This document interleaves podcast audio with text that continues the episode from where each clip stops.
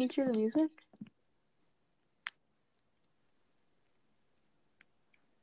We'll just have to edit it in. It's fine. Okay. okay. Um. So then we can start. All right. Hello, everyone. I'm Lucy, Okay. Um. I'm Eleanor. and we are here recording this podcast. so, this episode, I guess, we're talking about Neverseen, Book 4 in the Keeper of the Lost City series. And just, you need a little bit of background of the characters in order to understand what we're going to talk about. So, our main character, whose name is Sophie Foster, she is a telepath, and she can she's a telepath, a teleporter, a polyglot, and an inflictor. So, a telepath basically means that she has like mental abilities. She can read people's minds, and she also has a special ability where she can heal broken minds. Teleporter is pretty self-explanatory. She just kind of, you know, teleports. um, uh, polyglot means that she can understand and speak all languages fluently. And an inflictor means that she can inflict emotions on another person or elf. So she like can make you feel pain or sadness or anger or happiness. Um, our second character is Keefe, who's an empath. He can feel other characters' emotions. Then we have Tam, who's a shade. He can control um, darkness and like shadows. Um, his sister Linh, who's a hydrokinetic, which means that she can control water. You have Dex, who's a technopath, which means that he like is really smart when it comes to technology. Um, you have Fitz, who's a telepath. Same thing as Sophie. His sister Biana, who's a vanisher. Her mom Della, who's also a vanisher. Um, Mr. Forkle, who is a telepath. Wraith, who's also a vanisher. Blur, who's a phaser, and Squall, who's a froster. Um. Okay. Also, there's Calla, who's a gnome, and we'll talk more about gnomes later. But so basically, at the end of book three, Sophie and her friends break a bunch of like laws, and they're like fighting the Neverseen on Mount Everest. So now they're in like really big trouble with the council. So they decide to just like run away from their problems and go hide with the Black Swan. The Black Swan is an organization that is trying to help the elves live in a better world and to defeat the Neverseen. They created Sophie as like an experiment to try to get new opinions and thoughts into the lost cities. They also have other goals for her, but they haven't told her yet, which frustrates Sophie to no end. Um, they altered Sophie's genetics to make her more powerful, and then they raised her in the human world. Um, okay. And then the Neverseen is an organization that's goal is to take over the world. They seem to have like lots of other goals too, but that's like the main one. And they have many um unknown members that like we haven't found out about, but some of the main ones are Lady Lady Gisela, who's Keefe's mom, Her name is Gavin. so. Brant, Roy, and then later in this book we find out Alvar, who is Fitz and Biana's brother. So once Sophie and her friends get to the Black Swan, their goal is to break Prentice out of exile. Prentice risked his sanity to help protect Sophie, and that's why he got sent to exile. And um, that's the prison at the center of the earth where people are sent to live just like basically in a coma for the rest of their life. And while they were in exile, the council catches them, but Sophie uses Counselor Kenric's cash as leverage so they can still rescue Prentice. However, in the process, she gets herself and all of her friends banished from the Lost Cities and sent to Exillium. Exillium is a school for the unworthy, and you're sent there as a punishment. And very few people who are sent there ever actually make it back to the lost cities. Most people would be upset about this, but Sophie and her friends were excited because they figured out that it's a way to learn more about the plague and how if the council knew about it. So the plague is caused by drakostomes, and it is affecting the gnomes. And there is no known cure, but Sophie and her friends are like determined to find one. They know lots of gnomes, and gnomes like really help out the elves. And then um King Dimitar, the over the ogre king, announces that he knows the cure and has some of it. And so Keefe makes a plan to break into Ravagog, the ogre city, and to steal the cure. So Sophie is obviously very worried about Keefe, and he and she makes him wait and let their friends help them, you know, break into one of the most secure cities in the entire world. Um, once they get to Ravagog, um, Sophie and Fitz probe King Dimitar's mind and learn that the cure is a ruse. In their escape, the ogre army like catches them, and so Linh ends up having to destroy the entire city with the giant waves so that she can like wash them out underwater, um, so that they don't get like hurt by the ogres. After they're all safely back in the lost cities, um, the gnome that we mentioned before discovers that the cure um, is a tree, and then it's only it only works if um, the gnome willingly sacrifices themselves to make the said tree. So Calla decides to sacrifice herself to save all of the gnomes. Okay, so then the main themes that we thought of for this book were found family and grief. And we chose found family because um Sophie and her friends act like family, but also there's like Sophie and her adoptive parents, which aren't as big of a plot line in this story, but they're definitely um they definitely are much earlier. And then there's also the fact that Alvar would always tell Keefe that he thought of him like a brother, which ended up making Keefe join the um the Neverseen with Alvar. So the other thing that we thought of was grief and how each of the characters handled their grief in a separate way. So Keefe, once he figured out that his mom was like one of the main people of the never Neverseen, pushed everyone away and just became really reckless. Sophie started to blame herself and just goes in this rabbit hole of what ifs. Fitz gets really, really mad and yells at everyone and assigns blame to people that it shouldn't be like that it wasn't their fault. Um Biana's like grief is a lot less like present, but she kind of just like shuts down emotionally and just becomes like this like shell of a person. Okay, so then for favorite characters, um my favorite character was probably Linh just cuz I really like how she can like control water, but also I really like how she like melted down her registry pendant and dyed her hair silver. Tam also did that, like whatever. um, my favorite characters are probably Keefe and Linh. I like Linh because she's like,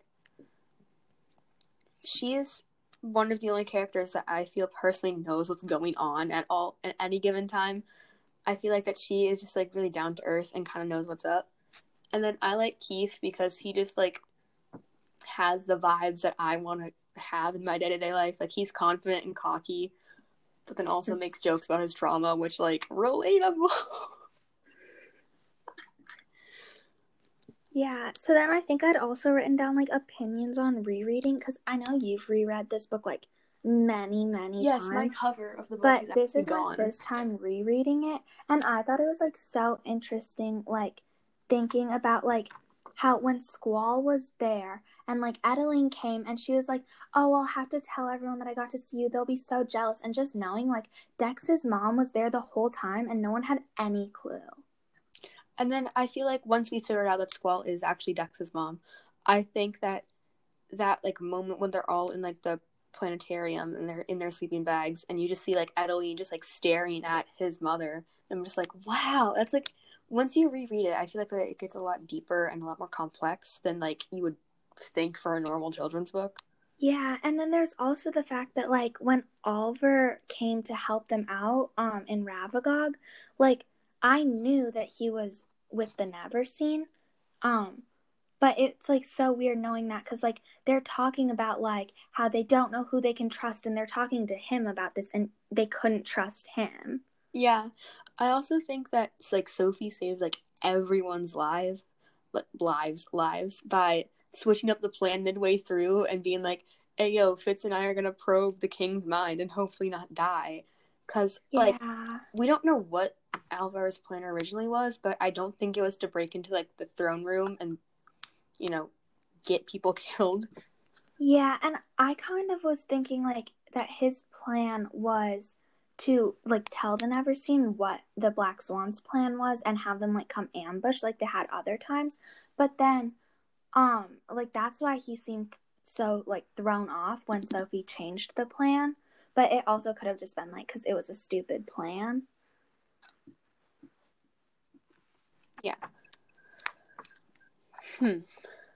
Yeah, I think that it's just really interesting to like reread it after you have like read it and like especially because I've read the entire series, so I like notice littler things I wouldn't have noticed.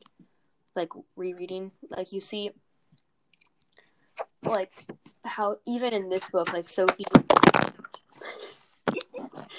Sophie is like scared of her and like inflicting. And I find that like really interesting because you see in book book eight, I think, that she like realizes that she shouldn't be afraid of it and that's like it's her greatest asset. So she like realizes that like she can harness it and become like awesome. Yeah. Also, okay, so the counselors. I remember thinking like when Alina was promoted to counselor, like thinking that she'd be on Sophie's side because she was so nice to Sophie back at Foxfire, which um is the school for the people who aren't at Exillium, for the people who actually are. Ellie, you're really muffled because you're like hitting it your speaker with the blanket. Oh. yeah, I thought that like yeah, I thought that as well. But then you realize that like power corrupts, I guess, because as soon as like Alina got that crown on her head, she immediately becomes like arguably like the worst character in the entire book. Yeah. And I also thought it was like weird knowing like about the sedative that they used um on Prentice, like that they don't mention that in this book. I think that's like the next book Mhm. when they figure out that they like sedated Prentice with like those like I don't remember what they're called, but they like you never wake up. And that was like so weird that they were like trying to figure out why he wouldn't wake up and they thought he was just like completely gone, but that he just wasn't. And then that explores like the theme of grief again because Sophie like starts blaming herself and being like, "Oh my god, what if we got there sooner?" Blah blah blah. And I think that that like really shows that the council like it's it's failing, like whether you want to see it or not. Like it's it's not good. Yeah, and I also think like Wylie really wasn't helping Sophie because like he made her feel so bad because he was like, well, when my dad risked his sanity, he always said like Sophie will fix it, like the Moonlark will fix it, Mhm. and then it'll be okay. So like he wasn't afraid of being like his mind being broken, but then Wylie like kept telling her that, and I just thought that that was so Yeah. weird. Um, can we talk about Oralie for a bit? Yeah. Okay, so spoilers don't. It, I mean, I don't know why you're not going to read the books, but basically in book eight we figure out. Book eight, book seven, book seven. I think it's book eight because I remember reading that like right before I read the last book. Okay, in book eight, we figure out that um, Counselor Oralie is actually Sophie's biological mother, which was like the big secret that no one wanted Sophie to figure out. So, I personally don't agree with Sophie's like chain of emotions here, but then again, I've never been like met my biological mother after I've been like kept away from her for like 12 years, but whatever. Yeah, and I also thought it was like so weird that I mean, like I get it, like counselors are not allowed to have kids, but it's also like that I do think that she should have told Sophie sooner, but also like Sophie should be glad that it's not like just some random person. Yeah. Because like Oralie was actually like very nice. To yeah like her. Oralie like was considerate of her emotions and tried to make her feel like safe and comfortable when she was like basically like interning with the council like she yeah, like gave her a makeover so that she would feel more like um, empowered and like felt that she was like good enough and i was like looking back on those moments like rereading the book again it's like oh wow she's like trying to be a mother without telling her child that she's actually her mother which i thought was like really interesting Yeah. The other thing is that like Sophie then finds out who her mom is, but she never finds out who her dad is. And there's like a lot of speculations. Like most people I think think that it's Ga- Gavin. which like But That's a um, really shaky theory. I'm gonna be honest. Yeah, like I don't think that there's any like evidence pointing towards anyone. Like But I like they look really the same, but like that doesn't. Yeah. Because I feel like if that were to be the case, right? Like the collective knows that, like who her parents are, and then you also know like that Oralie and whoever the father was were like willing participants in this experiment. So seeing like Gethen join the Neverseen would be like problem for like the collective that they probably would have acted on instead of waiting till Sophie came to the Lost Cities because like that jeopardized their entire mission. Yeah. But um the other thing I think that we didn't actually write this down, but you'd said that you wanted to talk about it was like their ship names and like yes. names. Oh my god. Okay. I so in one of the books, there's nine. I can't remember which one. Um, Sophie and Fitz get together, and at like the beginning, going through the books, I was like, yeah, I feel like they'd be a cute couple. But then I started to realize that their relationship is actually hella toxic. Yeah, I mean Fitz is like he acts like he's like so nice to Sophie, but he really wasn't. Yeah, especially like I feel like that he's grown as a character ever since you know Sophie brutally dumped him. Um, but like he's still like cold to her, which is like the dumbest thing. Being like, Yeah. I understand like not wanting to associate with like your ex like girlfriend anymore, but like you're literally on a team to save the world together. Like you don't have time for that. Yeah. The other one that I thought was funny is like when Keefe was trying to make up a name for him and Dex, and he was like Deef, and then I can't remember what the other one was, but he was like, "Oh, that one sounds lame, but like, okay, so does Deef." Yeah. like I really enjoy like Shannon Messenger's like writing style because she breaks the fourth wall like so subtly. Like you can tell that she was like poking fun at all the people being like, I want Sophie and Keefe to get together. No, Fitz and Sophie should be together. By like making the Yeah. characters do it. I thought that was really funny. Yeah. And also that like I kind of wonder like when she was writing it like did she know how like the whole series was going to end beforehand cuz like honestly a lot of the things do like add up to each Yeah. other but it also seems like you wouldn't know like when you write the like the first book that 9 years later or like 10 years later you're going to be ending it in the, like a certain way. I also really hope that this book doesn't end because I will cry. Um, yeah, that's a good question. I feel like I obviously am not an author, but I like to make up stories, and I feel like I never know where they're going until they go there. Yeah, but I also feel like it would be hard not to know because, like, a lot of it's like adding up. Like, Mr. Forkle in this book is talking about how he's in so many places at different times, and then later on we find out why. But I like totally predicted that too. I knew that that was going to happen. You thought he was gonna have a secret Yeah. twin? Yes. because like I mean I kind of thought so before, but then like as soon as Granite I think it was Granite came and got Sophie and like brought her up like really far into the sky without any of her friends. I was like, oh, she's totally finding out that he's still alive. Well, yeah, I didn't think that he died. That would be cheap. But I didn't think that he had a secret twin. I thought that he would just like faked his own death. It was like a doppelganger. Like I don't know what I thought, but I didn't think that like Yeah. he had a secret twin. Yeah, but like just like that she talked about it so much and like really led up to it, but we didn't find out for like several books after. But there's no way that she didn't know that she was gonna do that. Yeah, that's like a big twist reveal, but also like not so out of like the not so far out of the ballpark that like you feel weird about it. Yeah. Like if you were like the highest level of big brain, 10 million IQ, you probably could have predicted it. Yeah. Okay, I also thought it was funny about their tests, like to get put into like a different group at Exillium, that they tied them up and dangled them by their feet, which I just thought was so I mean, funny. I suppose like the Foxfire entrance exam isn't any more practical. yeah, Sophie like true. threw half of the council like on their butts. Like I don't think that like Yeah. but And she like broke like half the things in Everglen. I thought that I actually enjoyed like that interpretation of it because I thought that like it was interesting to see like children be like sorted by like skill level and like the way that they think instead of just like by age. Yeah, but I also thought it was like so funny that Sophie just like decided to start a fire. Like, girl. and like set fire to the rope and then be like, "Oh, I'll just fall on my head." And then like Linh literally had to save like every single student from roasting alive. Yeah, but I mean, like, at least it's kind of better than Keefe, who just like wiggled out of his pants.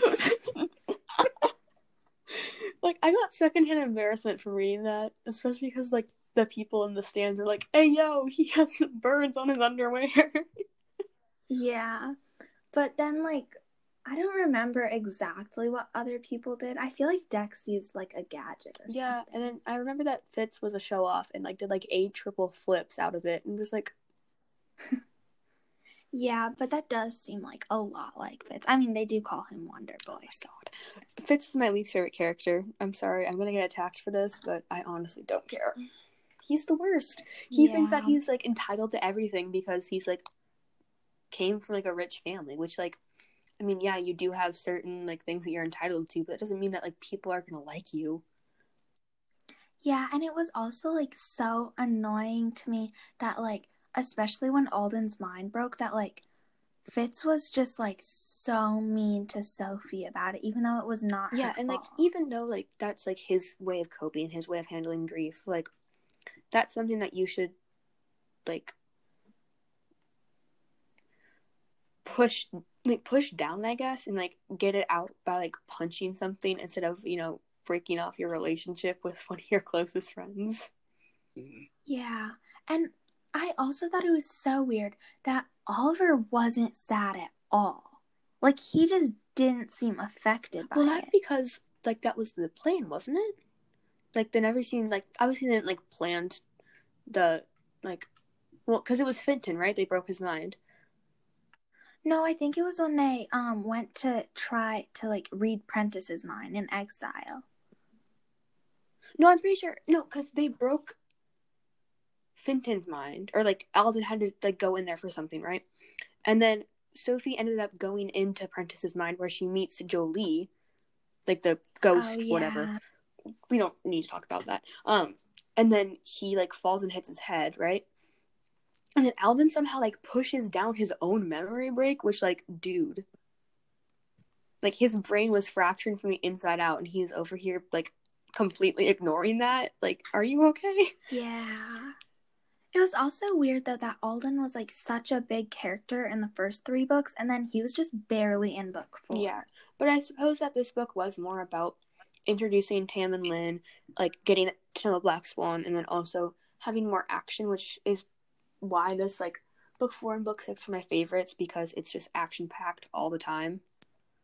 Yeah. Okay, but I thought it was like so funny when they were about to go to the Black Swan hideout and they were like by like the lake or whatever and they were gonna ride like the giant dinosaurs and I totally thought that Biana was just like scared of the water.